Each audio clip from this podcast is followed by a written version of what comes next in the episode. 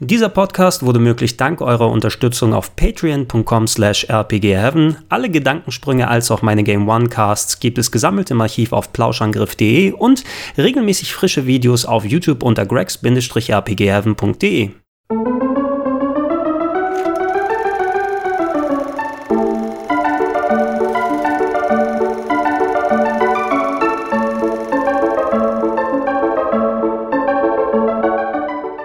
Damen, meine Herren, ich heiße Sie herzlich willkommen zu einer weiteren Ausgabe des Daumenkinos, der Filmkritik-Rubrik hier auf www.gregs-rpgheaven.de, wo ich mir, nachdem ich mir einen Film auf DVD, auf Blu-ray oder im Kino angeschaut habe, eine Liste gemacht habe, klar strukturiert, was hat mir gut an diesem Film gefallen, was hat mir nicht so gut an diesem Film gefallen und die verbal darlegen möchte. Am Ende gibt es dann eine Bewertung im klassischen Daumenmuster, Daumen hoch für toller Film, Daumen runter für genau das Gegenteil oder Daumen in der Mitte für hätte besser oder auch schlechter sein können.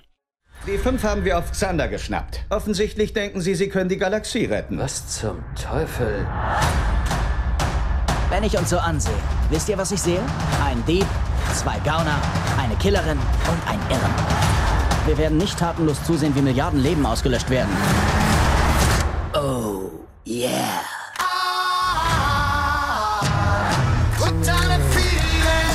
Gern geschehen.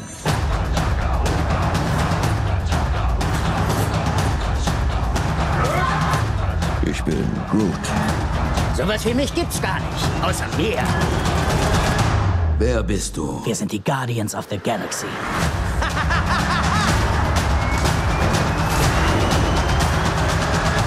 Wer? Vergiss es. Guardians of the Galaxy. Ich will mit euch heute über Guardians of the Galaxy reden, gerade frisch im deutschen Kino angelaufen. Mich wundert es ein wenig, dass der Name nicht eingedeutscht wurde, aber naja, Wächter der Galaxis, das klingt mehr nach einer 70er Jahre Trash-TV-Serie und das wollen wir ja nicht unbedingt. Ich habe den Film zum Glück auf Englisch sehen können. In den USA und im Rest der Welt ist der bereits seit über einem Monat draußen und äh, auch bereits ein sehr, sehr großer Erfolg, bevor er überhaupt in Deutschland angelaufen ist. Das Einspielergebnis in den USA am ersten Wochenende alleine war 90 Millionen Dollar und bis dato hat der Film über 500 Millionen Dollar weltweit eingespielt. Das ist für eine frische Marke eigentlich für eine unbekannte Comicvorlage, also relativ unbekannt. Mir waren sie jedenfalls nicht ein Begriff. Die Charaktere, die hier dann die Hauptrolle spielen, ähm, eine ziemlich große Hausnummer. Und warum das so ist, glaube ich, werden wir gleich in diesem Video dann ermitteln. Ähm, der Film hat eine Laufzeit von 121 Minuten, obwohl da muss ich wieder sagen, da sind die Credits mit drin. Der Film selbst ist so knapp äh, unter zwei Stunden lang. Man sollte aber wegen, allein wegen der Post-Credit-Scene sowieso dann dranbleiben. Die Altersfreigabe Freigabe ist FSK 12. Ähm, also auch etwas für die Jüngeren unter uns. Regie hat geführt einer meiner persönlichen Favoriten, James Gunn, über den werde ich gleich nochmal ein bisschen was erzählen. Und in der Besetzung haben wir in der Hauptrolle als Star-Lord oder Peter Quill, den, ähm, ja, Comedian kann man ihn nicht wirklich nennen, aber er ist am ehesten bekannt vom Fernsehen bisher gewesen, Chris Pratt. Wir haben die ähm, Dauernebendarstellerin Zoe Saldana in der Rolle der Gamora. Einer meiner Lieblinge, der Profi-Catcher, der Wrestler, mehrfacher WWE WWE World Heavyweight Champion Dave Batista als Drax, der Zerstörer. Ähm, und äh, nur von den Stimmen her, aber Performance hat jemand anderes abgeliefert dann auf dem Set, weil die Charaktere animiert sind. Bradley Cooper als die Stimme von Rocket Raccoon und Vin Diesel mit seinem sehr, sehr aufwendigen Skript. Ich glaube, der musste jeden Tag aufwendig üben als der Baum Groot, der nur die Wörter I am Groot sagen kann, in genau der Reihenfolge. Bevor ich gehört habe, dass es einen Film namens Guardians of the Galaxy geben wird, haben mir die Guardians, die Marke, nicht wirklich was gesagt. Jetzt, wo ich den Film gesehen habe, natürlich umso mehr. Die Guardians sind eine Truppe an Marvel-Superhelden. Sie sind also Kollegen von solchen Lichtgestalten wie Spider-Man, Iron Man, den X-Men, Thor und so weiter und so fort. Aber natürlich, bis der Film rauskam, haben sie eher zur B- oder C-Riege der Superhelden gezählt, sodass sie eigentlich nur Comic-Hardcore-Nerds dann bekannt gewesen sind. Meines Wissens nach gibt es die Figuren bereits seit den 60ern oder 70ern, zumindest seit längerer, längerer Zeit und es wurden schon etliche dann Comics und verschiedene Story-Varianten geschrieben. Für den Film wurde da an den Verhältnissen und der Herkunft der Charaktere noch ein wenig geschraubt. Also wenn ich jetzt irgendetwas darüber erzähle, dann bezieht sich das rein auf den Film ohne große Kenntnis, wer mit wem am besten kann oder was im Vergleich zum Comic anders ist, äh, weil das habe ich leider nicht wirklich im Blick. Ende der 80er wurde ein Teenager von der Erde entführt und zu einer Hungerkur gezwungen. Nein, das mit der Hungerkur stimmt natürlich nicht, aber das mit der Entführung schon. Eine Truppe Söldner-Aliens hat den 13-jährigen Peter Quill unter ihre Fittiche genommen, von der Erde weggestibitzt und ähm, Anführer dieser Truppe an Söldner-Aliens, die den Peter Quill entführt haben, ist ein Alien namens Yondu, gespielt von Michael Rooker, den meisten aus The Walking Dead bekannt, mit komischer blauer Haut, komischen Zähnen, einer komischen Stichwaffe, die herumfliegt und vor allem einen sehr, sehr merkwürdig komischen Akzent, Dialekt, den ich jetzt fast schon als Südstaaten-Akzent bezeichnet hätte, aber ich glaube, im Weltraum gibt es nicht wirklich klassisch Südstaaten zumindest. Die haben vor 20, 30 Jahren diesen Peter Quill entführt und der ist herangewachsen zu Peter Quill Schrägstrich Schrägstrich unter seinem Künstlernamen Star-Lord, der von Chris Pratt dann verkörpert wird. Ähm, wenn jemand ähm, für mein Verständnis, ja, als Teenager von der Erde entführt wird, dann kann er sich ja auf zwei Arten entwickeln. Einerseits kann er die ganze Zeit traurig sein und Trübsal blasen. Andererseits kann er auch sagen, ey, fucking geil, ich bin im Weltraum. Lass mal gucken, was ich hier alles anstellen kann. Und genauso verkörpert ähm, Chris Pratt seinen Peter Quill. Der hat so einen ja gewissen Han Solo Charme drauf, ne? Der ist auch dann sehr offen, was so die Weltraumweiblichkeit angeht, auch sehr viel Captain Kirk, glaube ich, kann man da drin erkennen, aber im Grunde ist er noch ein Kindskopf, ist er noch der 13-jährige innen drin, der einfach im Weltraum ist und dann Space Abenteuer hat, ne?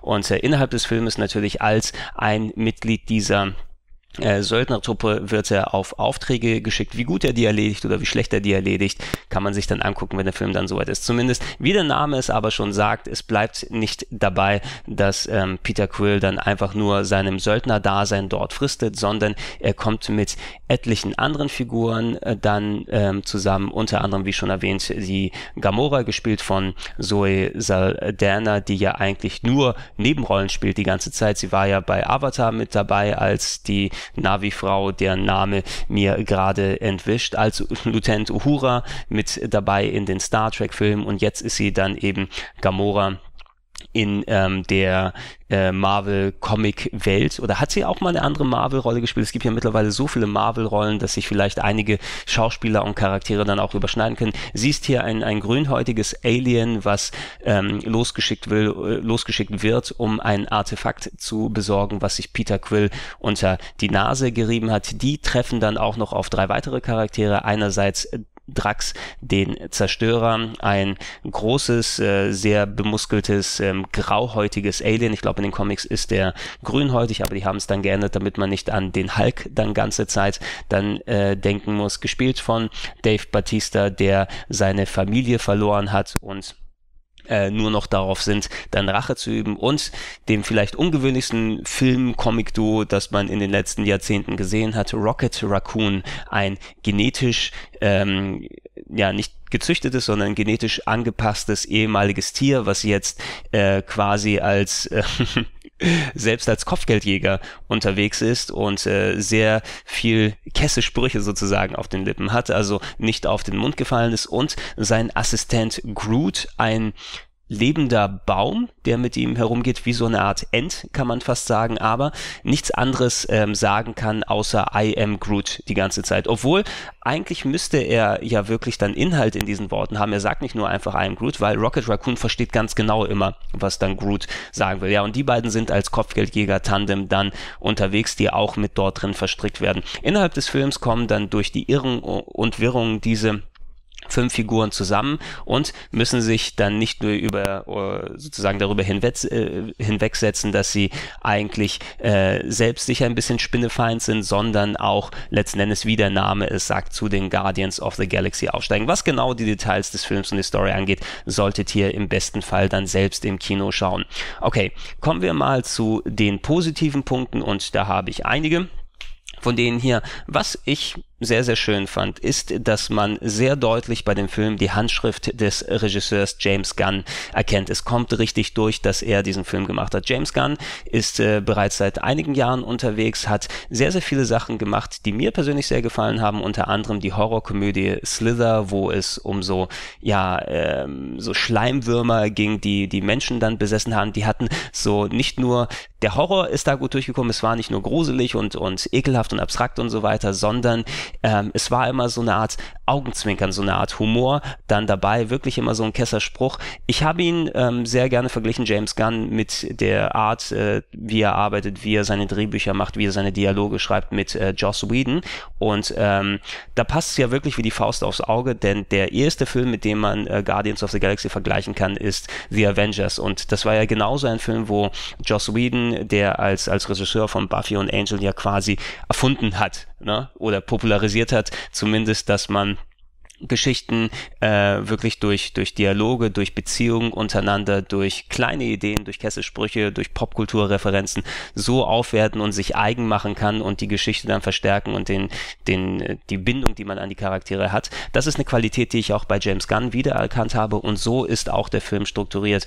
So wie die Gags bei Slither durchgekommen sind oder auch einer meiner Favoriten ähm, vor einigen Jahren Lollipop Chainsaw, ein Action-Game, was sich zwar so nur mittel gespielt hat, aber so von der Story her und den Charakteren toll geschrieben war. Da war auch James Gunn dran beteiligt. Und ähm, der Film hat so eine eine Gag- und Sprüchefrequenz, die sogar darüber hinausgeht als das, was The Avengers dann gemacht hat. Ich habe Avengers zuletzt nochmal gesehen, das erste Mal, seitdem ich ihn im Kino vor ein paar Jahren gesehen habe. Und ich muss für mich persönlich sagen, der wirkte beim zweiten Angucken jetzt nicht mehr so supigeil wie damals im Kino, der hat, an den hat schon ein bisschen äh, der Zahn der Zeit und so weiter dort gen genagt, aber gerade wenn man sich jetzt dann ähm, Guardians of the Galaxy anguckt, wo dann ähm, der Humor äh, von, von James Gunn sich so widerspiegelt, kleine absurde Ideen, es können können dann irgendwelche visuellen Gags sein, wie, wenn ihr euch erinnert, damals bei The Avengers zum Beispiel, wo wir diese wirklich unsterbliche Szene hatten zwischen Loki und dem Hulk, wo Loki den einfach, hey, ich bin ein Gott, bla bla bla, und Hulk schmeißt ihn oder schnappt ihn sich einfach und haut ihn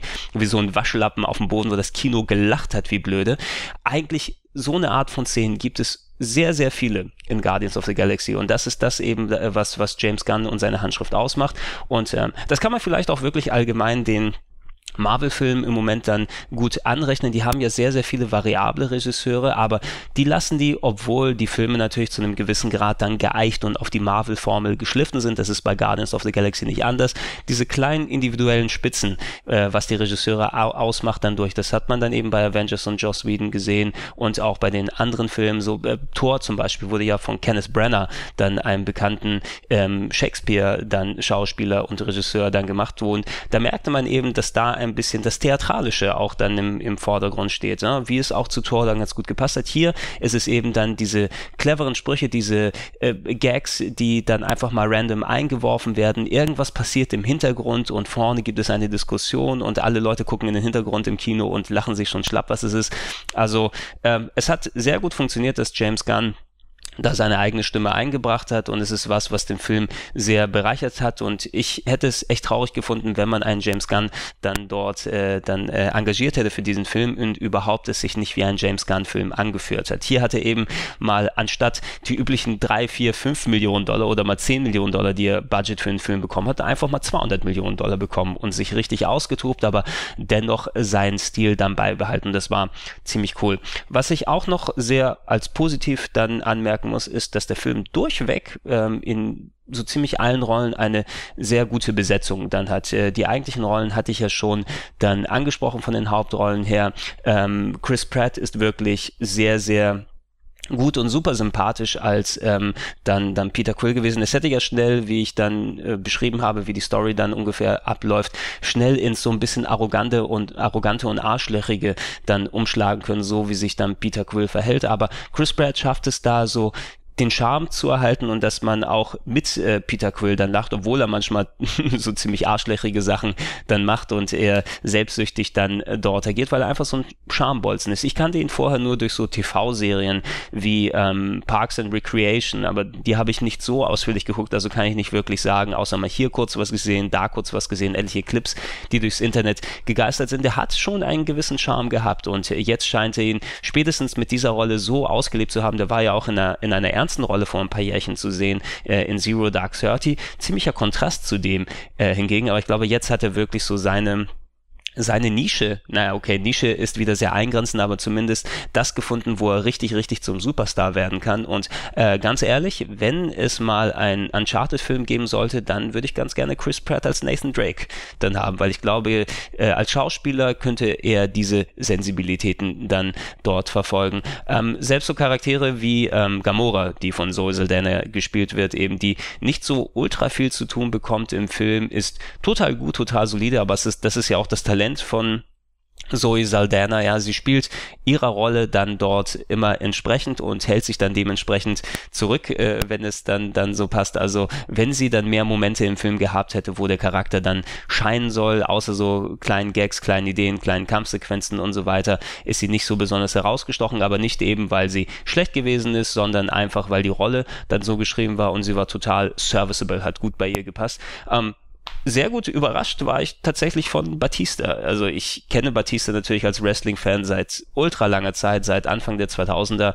wo er richtig losgestartet ist und ich habe ihm im Ring immer sehr gern zugeschaut. Er war auch speziell, wenn er ans Mikro gekommen ist, der konnte wirklich die Menge mit seinen Worten in Beschlag nehmen und so weiter. Aber es ist natürlich was anderes im Wrestling-Ring dann zu acten und zu agieren und äh, Promos, also Interviews dann zu geben und dann im Film das zu machen anscheinend ist die Rolle von Drax den Zerstörer, ja, jemand, der eigentlich ein bisschen wieder dem Naturell von Batista ist, weil der ist eigentlich auch wirklich sehr ein Charmbolzen und, und charismatisch und kann die Leute ordentlich gegen sich dann, dann aufheizen. Ich habe zuletzt sogar ein Interview gehört ähm, im ähm, Chris Jericho Podcast, Talk with Jericho, ein anderer Wrestler, der so Interview-Podcasts macht und da hatte ähm, Batista gerade dabei gehabt und die haben über seine Erfahrungen und so weiter gesprochen. Im privaten Leben ist er total nett, total sympathisch, also mit dem könnte man eigentlich so wirklich ja Pferde stillen gehen, kann man so sagen. Hier als Rolle bekommt er so einen stoischen Krieger dann auf den Leib geschneidert, der wahrscheinlich äh, ähm, ich weiß nicht, ob das so zugeschnitten ist, weil seine Schauspielfähigkeiten jetzt nicht die besten und so weiter sind, aber mir ist Dave Batista nicht negativ aufgefallen und ich hätte äh, fast schon gedacht, dass der, ach, den haben sie nur genommen, weil der dicke Muckis und so weiter hatte und obwohl ich weiß, dass der zwar ein bisschen was kann, ist es was anderes als in einem Film zu acten, passt voll gut mit rein und kriegt sogar weil der Charakter des Drax mehr, äh, er hat nicht wirklich das Verständnis für so Wortspiele und nimmt alles sehr, sehr, sehr wörtlich. Das ist so viel, äh, wie dann die Dialoge geschrieben und das Umfeld so gelegt wird bei Drax, hat einige der größten Lacher im Film. Ne? Also das Kino hat sich teilweise weggeschmissen vor Lachen, wenn die Sprüche dann von, von ihm dann gekommen sind und, und die kleinen Szenen und äh, speziell in der Post-Credit-Szene auch etwas, wo alle wirklich sich scheckig dann ähm, gelacht haben und da, äh, also große Props, mich freut es, dass jemand wie Dave dann Fuß gefasst hat und äh, da eine Rolle gefunden hat, in der er sich gut austoben kann. Ich hoffe, dass wir noch mehr von ihm sehen. Am meisten möchte ich aber wirklich herausheben, ähm, was jetzt so die Performance angeht. Ähm, es ist tatsächlich äh, Bradley Cooper als die Stimme eben des Rocket Raccoon. Eigentlich eine sehr absurde Figur, ein sprechendes ein sprechender, was ist Raccoon? Raccoon ist Waschbär, oder no? Raccoon ist Waschbär auf Deutsch. Ein sprechender Waschbär, der mit äh, Riesenknarren herumhantiert und wirklich äh, dicke Sprüche auf den Lippen hat und, und äh, alle Leute als Arschlöcher und so weiter bezeichnet. Das hätte auch schnell irgendwie ins Cartoonhafte umgehen können, aber ähm, Bradley Cooper spricht den Rocket Raccoon quasi wie eine richtige Person eigentlich. Ne? Der hat natürlich seine Eigenheiten und so weiter, aber ähm, das, was Bradley Cooper dann dazu gebracht hat, ich bin gespannt darauf, wie es in der deutschen umgesetzt umgesetzt ist, weil ich glaube, daran kann es wirklich scheitern und funktionieren, ob der Film dann funktioniert. Äh, selbst James Gunn hat gesagt, äh, die Rolle des Rocket Raccoon ist das Herz der Film, die, die Figur, die diesen Film grundiert und das stimmt tatsächlich auch. Nicht nur sorgt Rocket Raccoon für den Humor, der da ist, Bradley Cooper fängt diesen Humor toll ein, hat aber im Gegenzug dann auch andere Momente, ähm, dramatische Sachen, Sachen, die einem emotional berühren und so weiter, die hat er auch dann gut drauf. Ne? Und, und dieses Wechselspiel zwischen ähm, dem Humor und dass da auch in den ersten Momenten du eine fucking animierte Waschbärenfigur mit einer Riesenknarre in der Hand dann ernst nimmst, dass das funktioniert, da muss ich ihm ganz, ganz große Props aussprechen. Ähm, so richtig viel über Vin Diesel kann ich jetzt hier nicht sagen, weil da hängt also, ähm, was die Rolle des, des ähm, wie ist er denn nochmal? Des Groot, des Groot angeht, des sprechenden Baumes. Ähm, er sagt nur I am Groot die ganze Zeit, natürlich mit entsprechend viel ähm, Herz und Werf und sozusagen dann dabei hatte sich bestimmt dann viel Mühe gegeben. Äh, Vin Diesel hat gesagt, ja, für die Rolle des Groot, er hat ähm, angefangen mit der Arbeit kurz nachdem Paul Walker verstorben ist bei einem Autounfall, ja, einer seiner privat besten Freunde und Schauspielerkollege der Fast and Furious Serie und hat gesagt, ähm, dass er den, den Schmerz sozusagen mitgenommen hat in die Rolle. Er war noch äh, wirklich frisch sozusagen, als er es dann gesprochen hat und ähm, ich will jetzt nicht sagen, dass man im Film merkt, dass da eine besonders emotionale Performance von Vin Diesel und so weiter gekommen ist, aber es hat dazu gepasst und Vin Diesel hat ja diese tiefe, grummelige Stimme und so weiter. Und wenn zumindest er ein positives Ding daraus nehmen kann, dass er ähm, mit dieser Performance sich dann ein wenig getröstet hat über den Tod von Paul Walker, sei es ihm gegönnt und so weiter. Groot macht ein bisschen mehr aus, aber die Mimik und das Schauspiel und ich glaube, Groot wurde, ich müsste das nochmal nachchecken, aber für die Figuren von, von Rocket Raccoon und Groot gab es so Stand-ins auf dem Set. Die sind komplett animiert, aber dann sind dort trotzdem Personen in Greenscreen-Suits äh, zusammengelaufen. Ich glaube, bei Rocket Raccoon war es der Bruder von James Gunn, Sean Gunn, ähm, bekannt aus solchen Serien wie Gilmore Girls, wo eine, eine der Hauptrollen dann gespielt hat, ist er dort hingewiesen und er hat so die Performance gemacht, damit die anderen Schauspieler quasi irgendwas haben, wo sie hinacten, hinschauspielen können. Und, und ähm, diese Performance macht äh, bei Groot insbesondere aus. Ich weiß jetzt wirklich leider nicht, welcher Schauspieler den dann dort gemimt hat oder welcher Charakter, aber ähm, auch mit seiner stoischen Art, äh, äh, nee, stoisch ist vielleicht dann das falsche Wort, äh, Groot ist sehr ausdrucksstark, aber eben er spricht nicht wirklich. Also er hat eine sehr ausgeprägte Mimik, er versteht viele Sachen ein bisschen, ja, so kindlich naiv kann man dann fast schon sagen.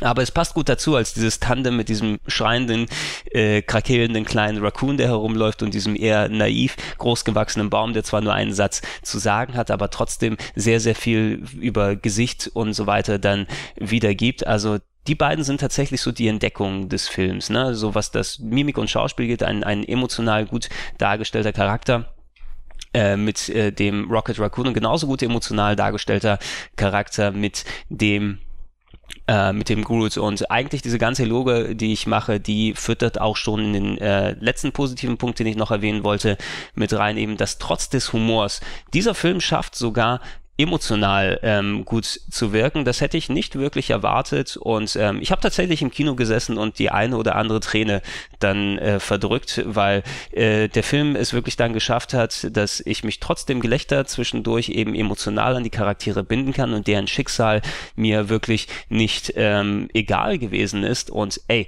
wenn ein Film es schafft, dass mich ein fucking sprechender Waschbär und ein äh, Baum aus, aus CGI ja zum, zum Heulen bringt, na gut, Heulen ist vielleicht dann übertrieben, aber dass da ein paar Tränchen rausgedrückt werden, dann äh, ist das was, was man so einem Film hoch anrechnen kann. Ja, im Kino äh, laufen da selten so die Tränen bei mir, aber tatsächlich so kurz vor Ende muss ich gucken, okay, ist es schon getrocknet, kann ich schon rausgehen, ist das Licht noch an, okay, ist alles gut.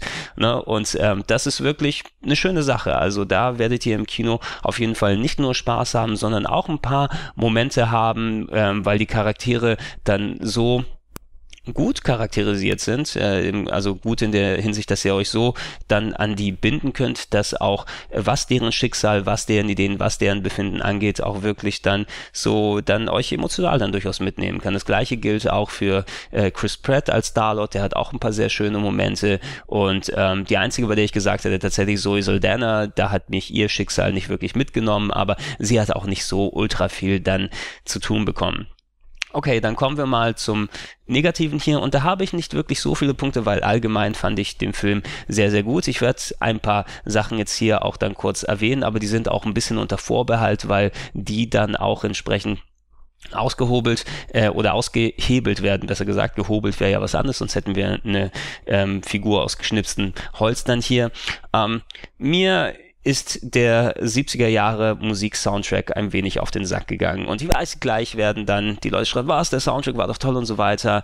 Ähm, der Soundtrack ist natürlich dann richtig gut im Film eingebunden gewesen und ähm, da sage ich auch absolut nichts dagegen. Der hatte inhaltlichen Belang, aber dadurch eben, dass, dass, dass Peter Quill als Teenager von der Erde entführt wurde, da ist ein großer Plotpunkt, dass er immer seinen Walkman dabei hat, einen Walkman aus den 80er Jahren von Sony und dort dann Musik hört, die ihm seine Mutter auf ein Mixtape gepackt hat und das sind so ihre Lieblingssongs aus den 70ern und sehr, sehr viele Szenen des Films sind dann zur 70er Jahre Musik, sowas Hooked on a Feeling oder dann so Jackson 5 Geschichten und so weiter dort ähm, gemacht. Es ist eine ungewöhnliche Art, so einen Film darzustellen. Natürlich gibt es auch dann die klassische Filmmusik, die dann äh, drunter läuft und, und gewisse Szenen dann macht. Aber sehr, sehr viel wird eben mal ein bisschen andersartig durch solche 70s Musik, richtig lizenzierte, echte Musik dann dort gemacht, was ich interessant finde, weil ich finde es durchaus gut, wenn man ein bisschen mit den Sachen spielt, aber ich bin kein Fan dieser 70er Musik eben persönlich gewesen ähm, und äh, wenn es nicht so gut in den Film eingebunden gewesen wäre, dann wäre es mir irgendwann tatsächlich auch auf den Sack gegangen. Ne? Also wahrscheinlich ist es jetzt allgemeingültig, nein, nein, jetzt haben wir 70er Jahre Musik wieder für uns entdeckt, weil wir den Film so geil fanden und ich habe mein eigenes Mixtape gemacht, ey, und überall, wo ich in diese Kneipe oder Bar reingehe, dann gucke ich so nur den Barmann an, weil er gerade die Musik angemacht hat und sagt, hey, du auch Guardians of the Galaxy geguckt, ne, weil du dieses Lied spielst, ha, wir sind so cool und so ist mir relativ wumpe, muss ich sagen. Wie gesagt, ich möchte es nur anerwähnen, die wäre mir auf den Sack gegangen, die 70er Jahre Musik, wenn sie denn nicht so gut eingebunden wäre in den Film. Also ist es dann auch letzten Endes okay. Und äh, was ich auch noch negativ äh, anerwähnen äh, würde, wäre, dass der Film an gewissen Stellen ein wenig gehetzt rübergekommen ist. Es sind natürlich, äh, wie schon eingangs erwähnt, dass äh, wir über fast 30, 40 Jahre Geschichte und Charaktere und Locations und so weiter dann dort haben. Du hast natürlich auch eine relativ, relativ große Nummer an Charakteren, die hier eingeführt werden. Anders als bei The Avengers hatten die, die Guardians of the Galaxy nicht jeder einen eigenen Film, wo jeder eingeführt wurde, sondern das musste hier ja alles gemacht werden. Das heißt, wir haben das Establishment Establishing der Figuren, das Zusammenrotten der Figuren, die verschiedenen Plotpunkte, die abgefahren werden müssen, die Bösewichte, die dabei sind ähm, und so weiter. Das wird relativ fix nach und nach abgehandelt und man hat ein bisschen wenig Zeit, sich jeweils gerade an die Charaktere, an die Welt, an das Universum, an die Location und so weiter zu gewöhnen. Und ich hätte eigentlich ganz gern noch mal ein bisschen mehr dort äh, Zeit äh, verweilt und Zeit verbracht. Also man kann auch sagen, bei einigen Charakteren ist vielleicht ganz gut, weil die waren lustig für die Momente, wo sie da sind, aber kann ich mir vorstellen, dass sie dann auch nerven über längere Dauer hinaus. Da ist zum Beispiel Benicio del Toro gewesen, der so eine Art Antiquitätensammler gespielt hat im Weltraum, der lustig war für seine Szenen aus, aber ich glaube, wenn der mal längere Zeit bekommen hätte, wäre es wahrscheinlich einem auf den Sack gegangen. Aber der ist zumindest involviert in einen der lustigsten Gags im Film für mich als 80er Kind äh, zumindest äh, gewesen. Aber äh, es gibt dann eben viele Locations. Da gibt es zum Beispiel eine eine ja, Weltraumstadt, die in dem ausgehöhlten Schädel eines Ur-Weltraumwesens, äh, Riesenroboters oder sowas ist, wo ich sage, ey, geil, was ist denn das für eine coole Location, ne, damit ich mal gerne sehen, was mehr los ist. Aber der Film hat keine Zeit, um sich wirklich damit zu beschäftigen, außer zu sagen, das ist die Location und wir haben jetzt gerade zehn Minuten ähm, Handlung dort. Und das finde ich ein bisschen schade. Eben, ich verstehe es, warum man wollte nicht, äh, ohne dass man vorher viele Filme hat und viel dann Weltenbildung machen äh, kann, ähm, alle schnell nochmal mit verpacken und trotzdem eine kohärente Geschichte machen und sehr, sehr viele so Easter Eggs und Details für die Comics-Fans mit reinpacken. Aber so ein bisschen entschleunigt hätte es für mich eigentlich auch dann ganz gut getan und es musste nicht so schnell von einem Punkt zum anderen hingehen. Also das Pacing hätte gerne auch ein bisschen entspannter sein können. Ja, das war es aber eigentlich auch schon schon mit den negativen Punkten bei mir, weil, wie ihr schon gemerkt habt, ich war sehr gut unterhalten gewesen im Kino. Ich habe mich gefreut, als äh, der angekündigt wurde, die Trailer und so weiter dort gesehen, wie gesagt, mit dem 70er Jahre Musik, die auch in den Trailern dann vorherrschend gewesen ist.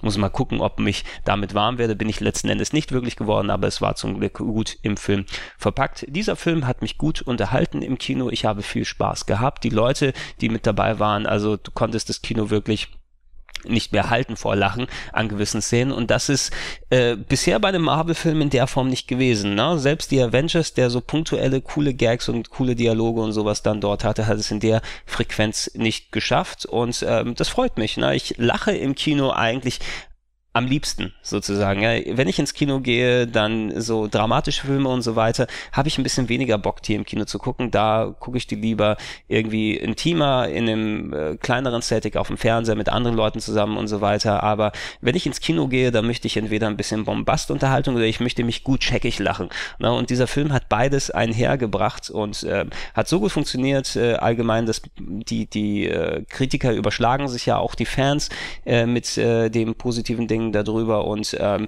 diese Nicklichkeiten, die man dran haben kann, das sind eh Sachen, die wirklich Kleinkram sind. Also ich finde es erstaunlich, wie qualitativ gut äh, durchgehend eigentlich die Marvel-Filme in den letzten Jahren ge gewesen sind. Es gibt bestimmt den einen oder anderen Ausläufer für einen, wo du sagst, oh, ich mochte den zweiten Tor nicht so sehr oder den dritten Iron Man oder whatever. Aber ich wurde eigentlich nicht wirklich enttäuscht in den letzten Jahren, wenn man einen Marvel-Film gesehen hat. Und ähm, das, dieser Film beweist, dass man einem Regisseur, der eher einen eigenen Stil hat, der nicht unbedingt dem Blockbuster-Kino entspricht, eine Chance gibt ne? und ein dickes Budget gibt und auch Charakteren, die normalerweise nicht dann bekannt sind. Das spricht dann für Marvel, die da entsprechend viel Geld dann äh, reinpumpen und es zahlt sich dann aus. Ne? Also ich habe lange Jahre gesagt, hey, Joss Whedon ist geil. Dann haben es die Leute gemerkt, nachdem Avengers auf einmal ein Hit war. Und oh, guck mal, wie toll das ist, das wussten wir gar nicht. Ja, hättet ihr mal Buffy Angel und Firefly geguckt, ne? dann hättet ihr es auch gewusst. Das gleiche bei James Gunn.